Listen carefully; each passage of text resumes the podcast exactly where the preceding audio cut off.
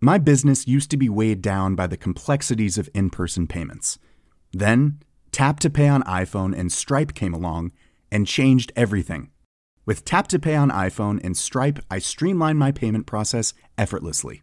Now I can accept in person, contactless payments right from my iPhone. No extra hardware required. What's truly remarkable is how I can cater to all of my customers' payment preferences. Whether they're using cards, Apple Pay, or other digital wallets, Tap to Pay on iPhone and Stripe ensure a smooth checkout experience every time. And it's not just me. Stripe helps businesses of all sizes, from local markets to global retailers, scale quickly and stay agile. To learn how Tap to Pay on iPhone and Stripe can help grow your revenue and reach, visit stripe.com slash tap iPhone. Hiring for your small business? If you're not looking for professionals on LinkedIn, you're looking in the wrong place. That's like looking for your car keys in a fish tank. LinkedIn helps you hire professionals you can't find anywhere else, even those who aren't actively searching for a new job but might be open to the perfect role. In a given month, over 70% of LinkedIn users don't even visit other leading job sites. So start looking in the right place. With LinkedIn, you can hire professionals like a professional. Post your free job on linkedin.com slash achieve today.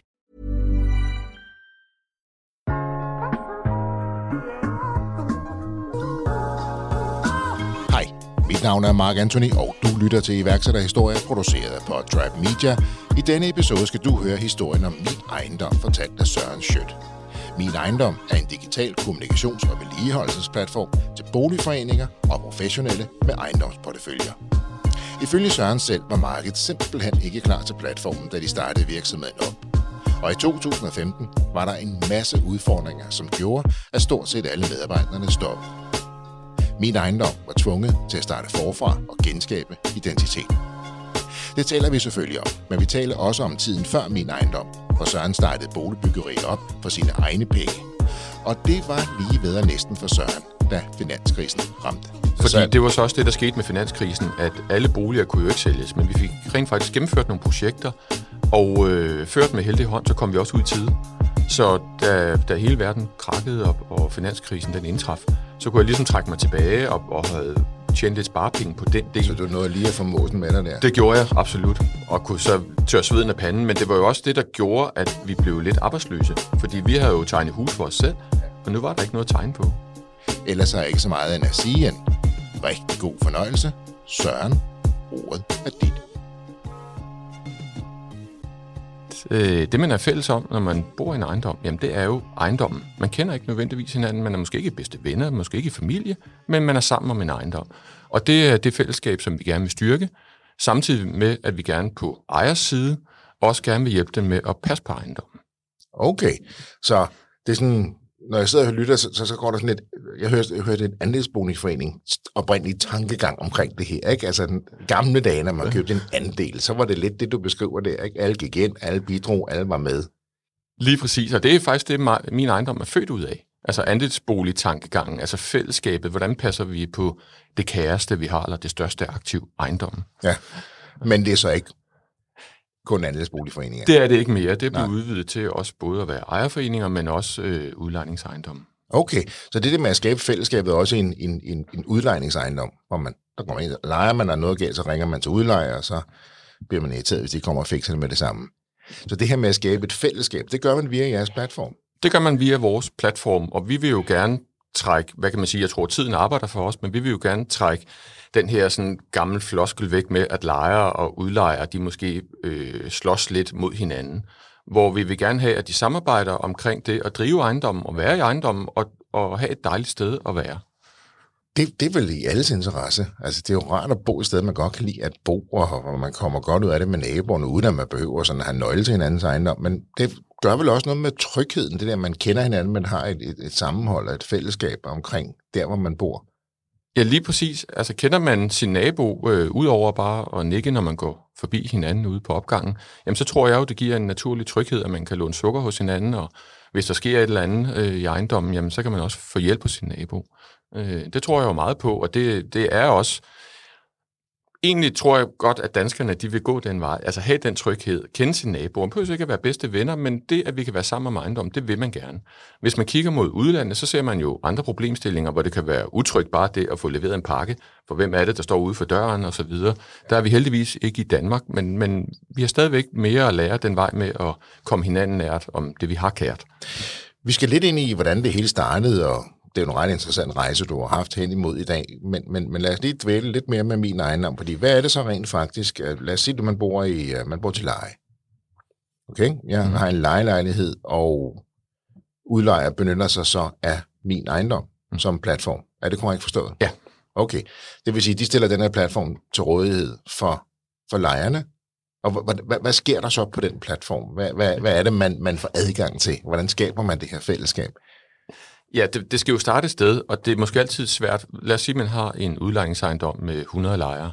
Så kan det jo være svært som den enkelte lejer at få startet et community ude i, i ejendommen og det her fællesskab.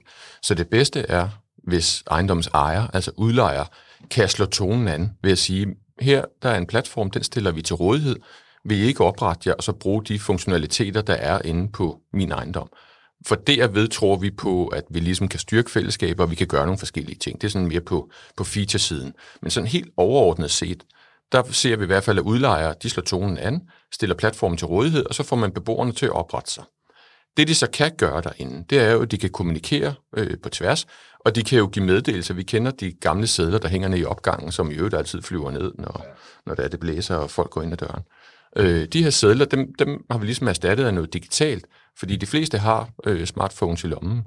Så når noget skal ske, jamen, så får man en notifikation, og det brummer i lommen, og så ved man, der er et eller andet, der sker på min ejendom, og kun med det. Man ser jo også andre større plat, altså sociale platforme bliver brugt til noget af det samme. Men der ser vi jo også, sådan har jeg det i hvert fald selv, at man kan blive lidt fartblind. Så har jeg fået 35 notifikationer i dag, jamen dem får jeg måske ikke lige læst. Og en af dem var faktisk ret vigtig omkring ejendommens låser i stykker, så sørg lige for et eller andet. Så i tapper ind i noget, som er ret vigtigt i de her tider, nemlig community, nærhed, uh, det at hjælpe hinanden. Uh, det er noget, I tapper ind i med min ejendom. Uh, og det kan vi jo se mere og mere ude i samfundet, hvor, hvor vigtigt det er. Ikke bare i forhold til tryghed, men nærhed, kommunikation, og det her med communities, det ser vi jo i alle afskygninger mm. derude, hvor vigtigt det er. Selv når du taler salg, altså, du har, du har et, et, et community-drevet salg setup, ikke? og så videre.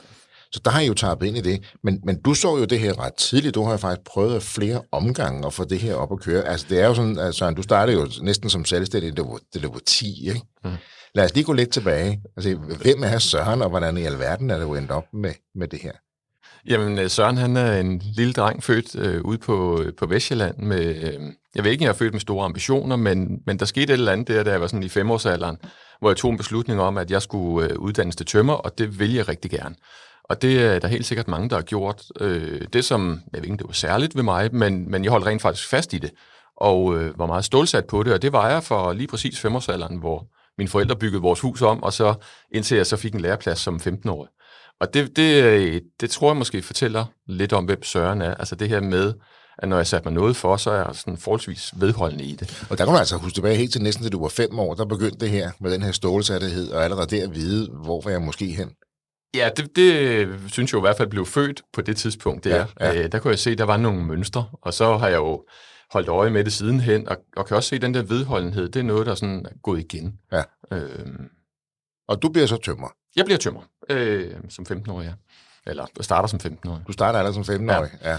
Så, jeg så det, ikke... det er ude af den, næsten 8. eller hvad? Der klarer du lige ja, som 15-årig? Nej, jeg, jeg havde 9. Øh, med, 9, ikke? og så øh, kunne jeg se mine kammerater, de tog på gymnasiet på handelsskolen, og jeg gik så i mesterlærer i et meget, meget lille tømmerfirma, øh, hvor jeg gik sammen med, med en ældre svend og en ældre lærermester, og det, øh, det var vel nok det, vi kalder den hårde skole. Og hvor er vi henne sådan rent tidsmæssigt her? Det er i øh, 90. Det er 90? Ja, det er 90.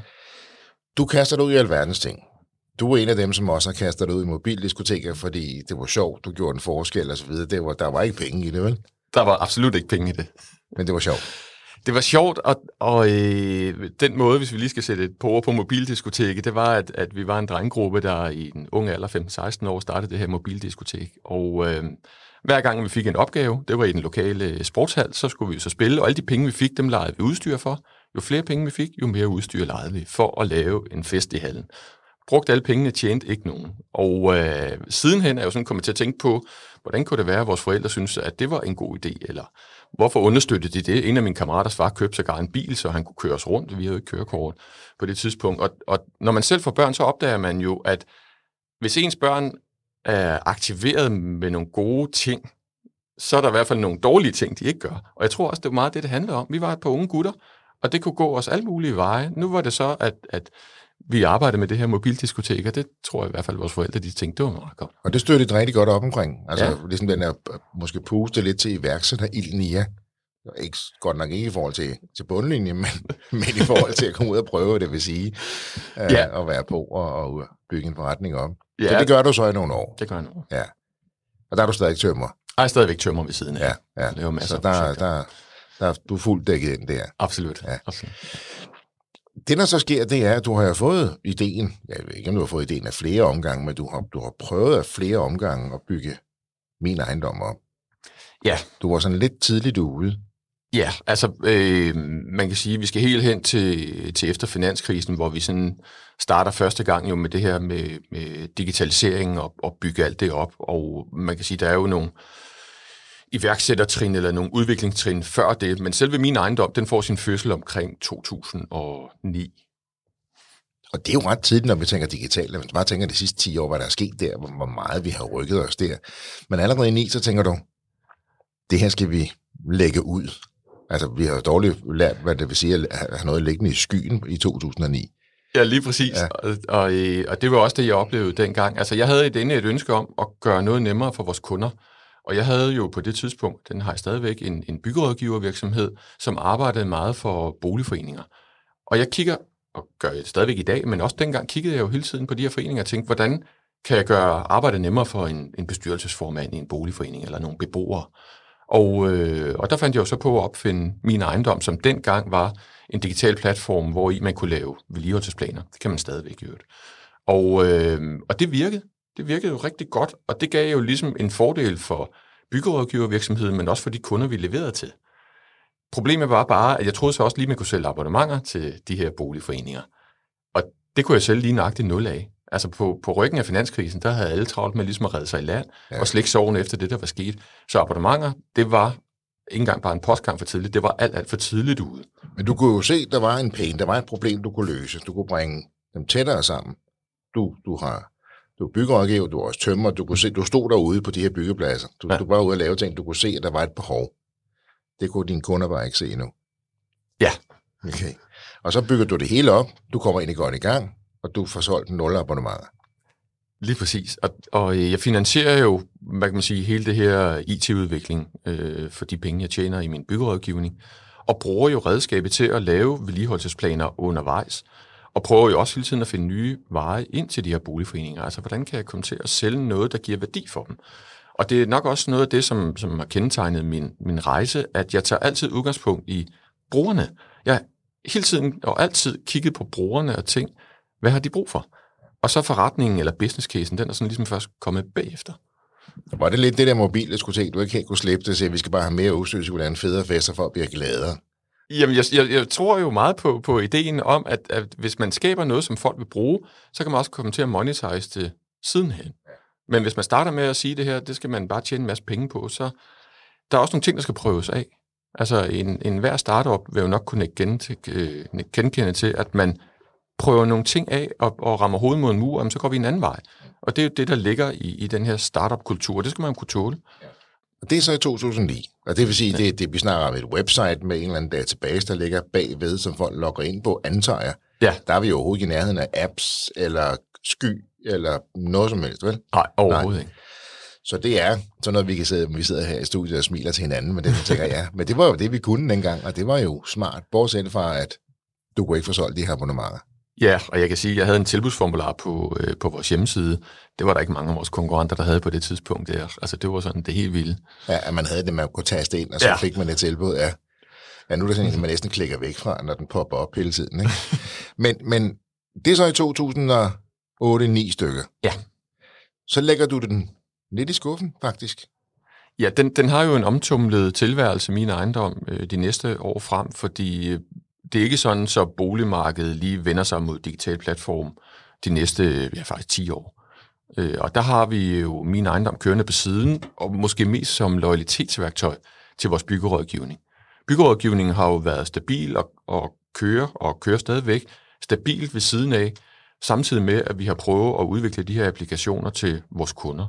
Og øh, så kan du sige, at vi har gået og ventet på, at kunderne skulle være klar til at adoptere det.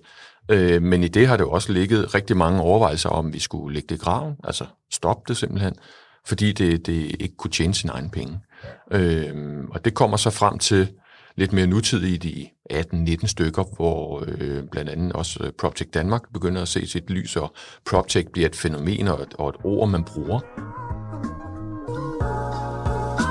Vil du have dit budskab ud til alle iværksætterhistoriers lyttere? Hver uge leverer vi spændende iværksætterhistorier fra hele landet, og det er kun muligt på grund af vores gode samarbejdspartnere. Vi er Danmarks mest populære podcast om iværksætteri. Vores lyttere er iværksættere, investorer, virksomhedsejere og en masse skønne lyttere, der finder iværksætteri interessant. Annoncer på iværksætterhistorier og hjælp os med at inspirere tusindvis af iværksættere landet over. Ring til os på 71 90 42 92 eller skriv på jl så kontakter vi dig og finder den bedste løsning. Tak fordi du lytter til iværksætterhistorier. Der kommer mange af de her prik, prik, prik, tech frem, ikke? Jo. Og, og, og PropTech er så en af dem. Og det er jo så også øh, en branche, som virkelig trænger til noget tech, kan man sige, ikke? Det kan man godt sige. Ja, og blive frisket lidt op. Det har jeg da i hvert fald hørt fra mange. Det vil sige, der går, der går jo næsten 10 år, hvor, du egentlig, hvor det lever, men du ikke rigtig sælger. Du bruger det lidt, men det har ikke rigtig fået det, som man en, i vores miljø kalder traction. Du fik ikke fat. Du er jo heller ikke digitalt borgen selv, kan man sige. Du tømmer alt respekt for på ret, men du, du, du har jo ikke en, en, du er jo ikke programmør, så, så hvordan får man det her op at køre? Er det, er det ude at hyre en masse ressourcer, eller, eller hvordan gjorde du det? Ja, det er jo meget, altså jeg har en, en teknisk overbygning sidenhen, men, men er fuldstændig novise inden for det her med at udvikle teknologier og, og platforme. Og det jeg ligesom har kunne bære til, det er, at jeg kender målgruppen. Den er jeg rigtig nysgerrig på, og, og til stadighed prøver at, at se nogle små detaljer og nuancer i det. Øh, så er jeg jo kunne drive min forretning, øh, og også vise, at jeg kunne tjene penge på den, så jeg har kunne finansiere projektet. Altså og så, som tømmer, som tømmer og så rådgivningsfirma ja. sidenhen. Og så kan man sige, at det her med den digitale platform og opbyggelsen af, af, af hele det miljø, det har jo været helt forbundet af med alt, hvad der dertil hører. Og vi har både været i udlandet og skulle have udenlandske programmører på, og vi har også prøvet at lave noget og skrotte det igen, osv. osv. Og det er også en del af den rejse, der har været fra 8-9 stykker op til 18. Altså hele det der mismas, der kan være med digital udvikling, hvor man starter ud med, at nu skal det bare virke, til nu kommer der brugere på, og nu går det ned, eller nu kommer der en bok, og hvordan løser vi det? Øh, og det er jo så frem til det, hvor vi er i dag, hvor vi får opbygget en IT-organisation og, og køre øh, professionelt med, med selve udviklingsdelen også. Så nu har jeg en hel IT-organisation i, i jeres egen organisation? Ja, det har vi. Det har været, det har været en stejl læringskurve. Det har absolut været en stejl læringskurve, og der er mange nye ord, jeg har lært undervejs. Men jeg tænker mig på, Søren, at det er så i 2008-9 stykker her. Du har fået en teknisk overbygning senere hen. Det er ikke dig, der sidder og programmerer. Du skal lære alt det her. Du skal bygge op. Du tror stadig ikke på det. Community, det er at bringe folk tættere sammen. Det driver dig. Det her gør en forskel for mennesket. I så høj grad, at du endnu ikke kigger på det som forretning, forstår mig ret. Fordi du tog de penge, du tjente. Du tjente jo fint gode penge i den anden virksomhed. Dem, så putter du en del af dem ned i det her. Man tjener ikke nogen penge på det. Og det bliver du så ved med. Hvordan holder man det her i liv i 10 år? Jeg tror, at hvis man skal hvad kan man sige, forstå meningen med det, så, så skal vi øh, tilbage til før finanskrisen. Der var jo en, en hed omgang med boligudvikling, og alting gik rigtig, rigtig stærkt. Og, øh, og der endte min virksomhed også i, at vi havde så mange, der gerne ville have, vi tegnede deres boliger, men man kunne tjene mere på at bygge dem. Så vi byggede i egen regning, som det hedder. Vi begyndte at lave boligprojekter. Og vi var på det tidspunkt en lille organisation med en 4-5 mand, og øh, i løbet af et halvt år fik jeg jo opbygget den til, at vi havde boliger til salg for omkring 200 millioner. Og det var en, en voldsom omgang, hvor øh, jeg husker tydeligt, altså min jobsituation, den ændrede sig jo fuldstændig fra at bygge og renovere hus, til lige pludselig kun at snakke om renter og banker og advokater, og hvor mange vil købe en, en bolig osv. Så, det stak helt af i positiv stand, plus at du skulle ind på et område, som du ikke har tænkt, du skulle ind, som du beskriver her. Men det vil sige, I, I, I var oppe på en omsætning på 200 millioner kroner lige inden krisen? Ah, vi havde ikke omsætning på 200 millioner, vi havde boliger til salg. Boliger til fordi salg. det var så også det, der skete med finanskrisen, at alle boliger kunne jo ikke sælges, men vi fik rent faktisk gennemført nogle projekter, og øh, ført med heldig hånd, så kom vi også ud i tide. Så da, da hele verden krakkede op, og finanskrisen den indtraf, så kunne jeg ligesom trække mig tilbage og, og havde tjent lidt sparepenge på den del. Så du nåede lige at få måsen med dig der? Det gjorde jeg, absolut. Øh, og kunne så tørre sveden af panden, men det var jo også det, der gjorde, at vi blev lidt arbejdsløse. Fordi vi havde jo tegnet hus for os selv, ja. og nu var der ikke noget tegn på. Så Og hvad I har skulle vi været, lave? I har været jeres egen kunde og leverandør, kan man sige, ikke? Ja, det Ja. var vi. Hmm. Og så kommer krisen. Du har min ejendom på tegnbrættet. Du releaser min ejendom lige i måsen af, af krisen. Folk er ikke sådan super åbne over for at kaste tech ind i en branche, som ikke har det så godt. Men du holder fast i din community. Du holder den i live. Du bygger din egen virksomhed op. Og så alligevel tænker du, jeg, jeg prøver lige igen. Og der Ja. er vi fremme i 2018, ikke? Eller noget af den stil. Jo, altså da vi kommer frem til 2018, kan jeg jo godt se, at tiden er måske rent lidt for min ejendom, sådan når vi kigger på den tekniske del af det.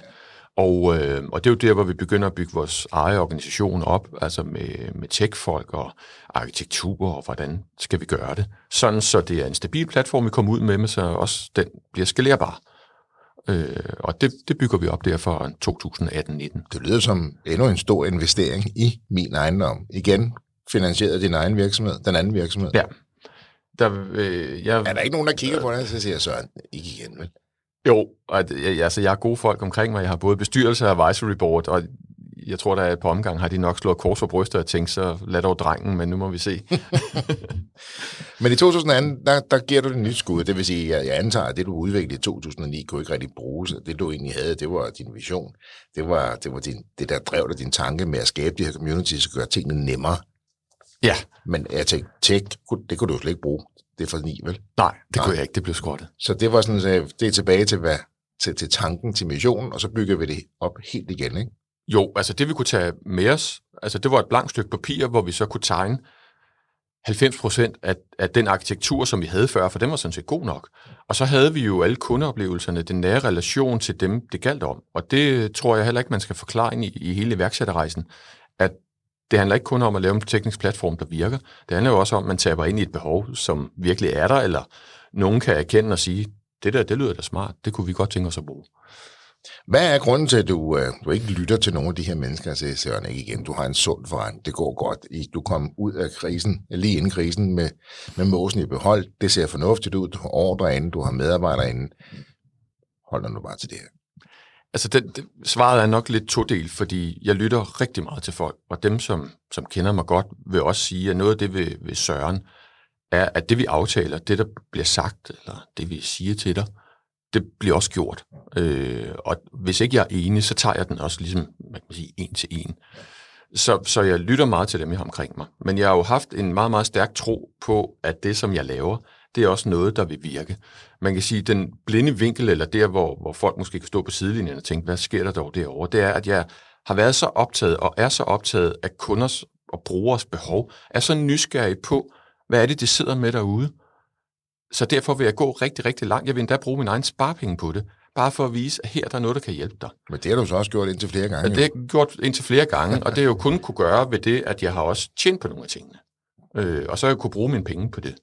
Og Men- det er det der med at være formålsdrevet, ikke? Altså, men man vil gerne højne et større formål. Og, og netop det med formålsdrevet er jo så sindssygt vigtigt, ikke? Fordi hvad er det? Det er noget, der er større end os selv. Vi vil jo gøre den her berømte forskel, og det drive er jo vigtigt, men du har jo også en forretning. Den skal jo også, altså for at kunne forfølge det her formål og lykkes med det, skal du jo også et eller andet sted have en, en forretning, der nogenlunde balancerer. Nu har du så en anden forretning, som, som er sund nok, men du hælder en masse over i, i min ejendom, ikke? Og, og Kan man, kan man, kan, jeg, undskyld, jeg tænker mig, kan man ikke blive, kan man ikke få skyklapper på? Uh, og næsten blive, blive så fokuseret, at få næsten det der tunnelsyn på formålet, at man ikke ser, hvad der sker omkring en.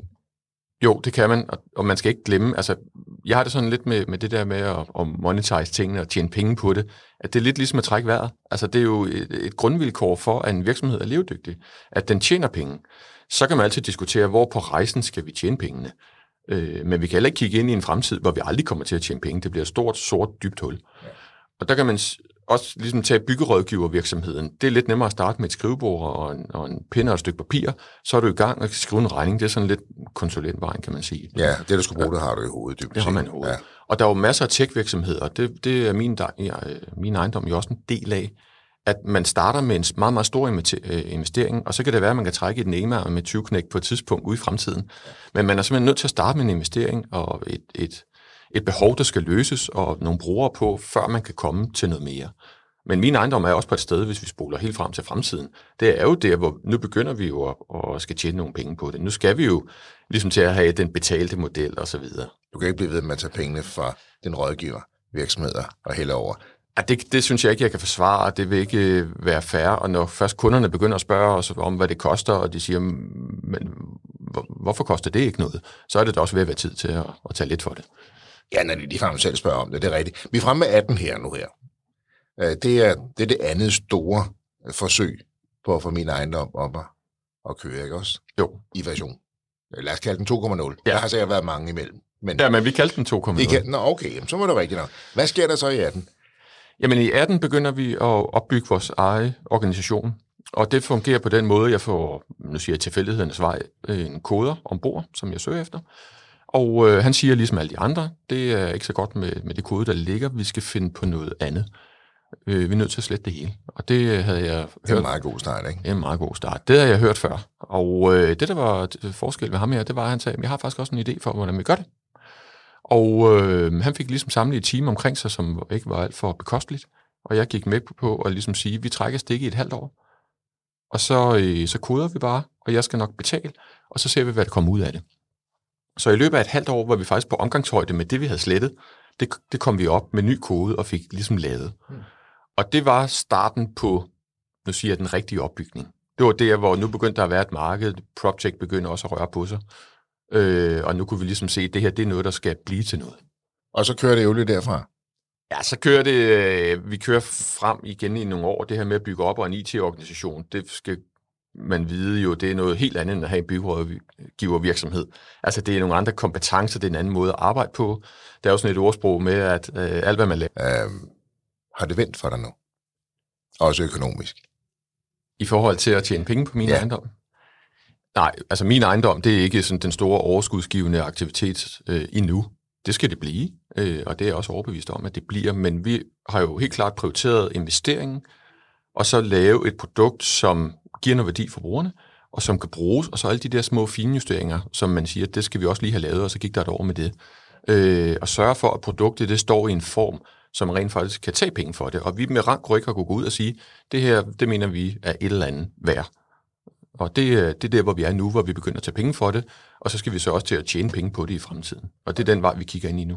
Hvad der er sket fra 2008-2009 til frem til nu, hvor I har 1000 foreninger på, I har øh, kunder som for eksempel Kasa, som er jo ret store.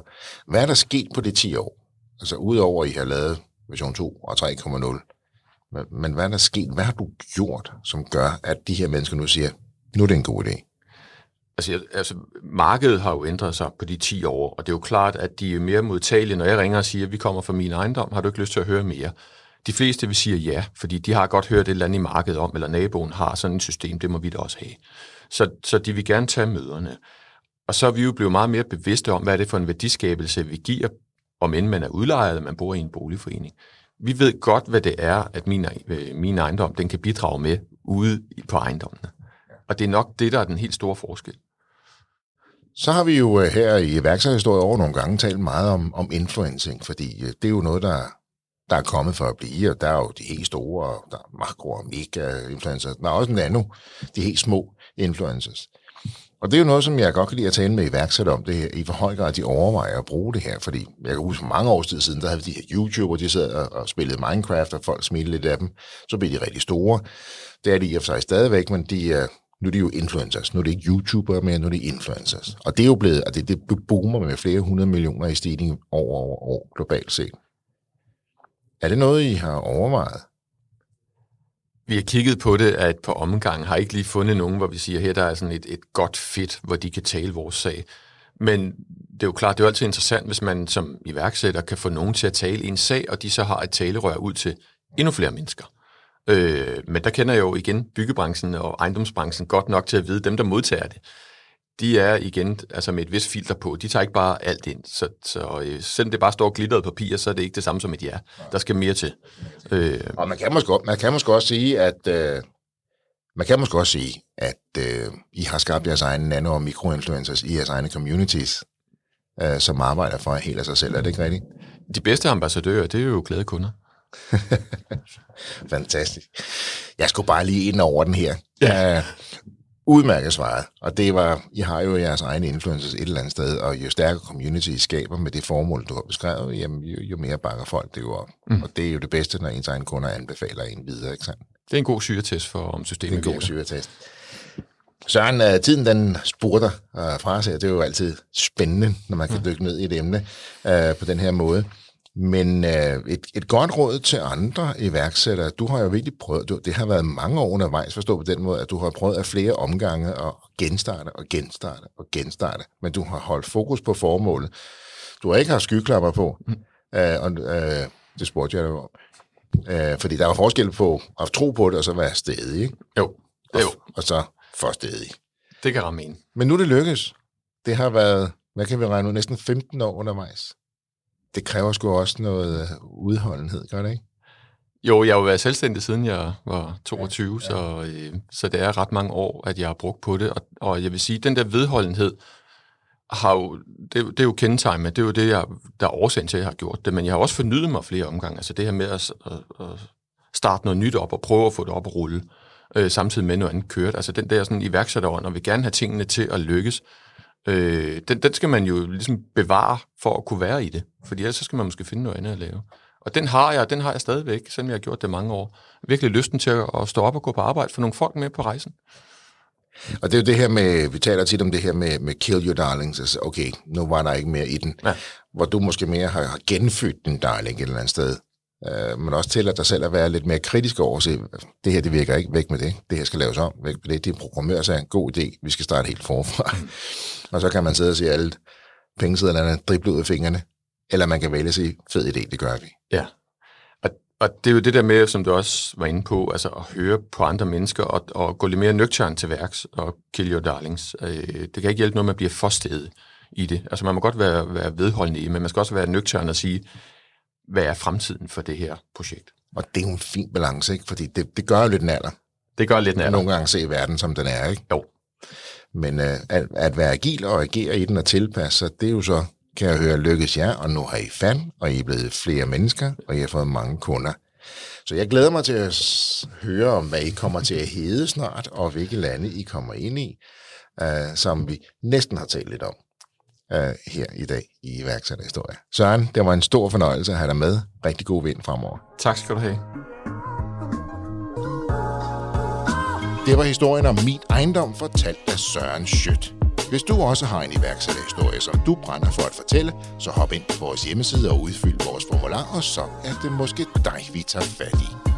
Ellers har jeg ikke så meget at sige end, danske iværksættere kan bare noget. Tusind tak, fordi du lyttede med. Kan du have en rigtig god og entreprenant dag, til vi lyttes ved igen. Hej.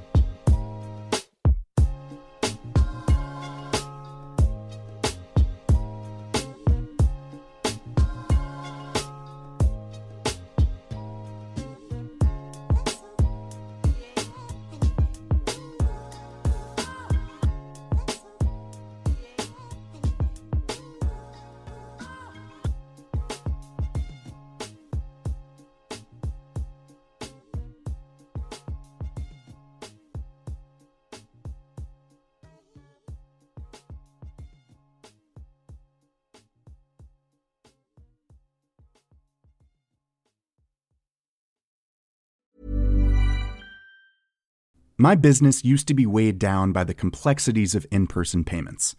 Then, Tap to Pay on iPhone and Stripe came along and changed everything. With Tap to Pay on iPhone and Stripe, I streamlined my payment process effortlessly. Now I can accept in person, contactless payments right from my iPhone. No extra hardware required. What's truly remarkable is how I can cater to all of my customers' payment preferences. Whether they're using cards, Apple Pay, or other digital wallets, Tap to Pay on iPhone and Stripe ensure a smooth checkout experience every time.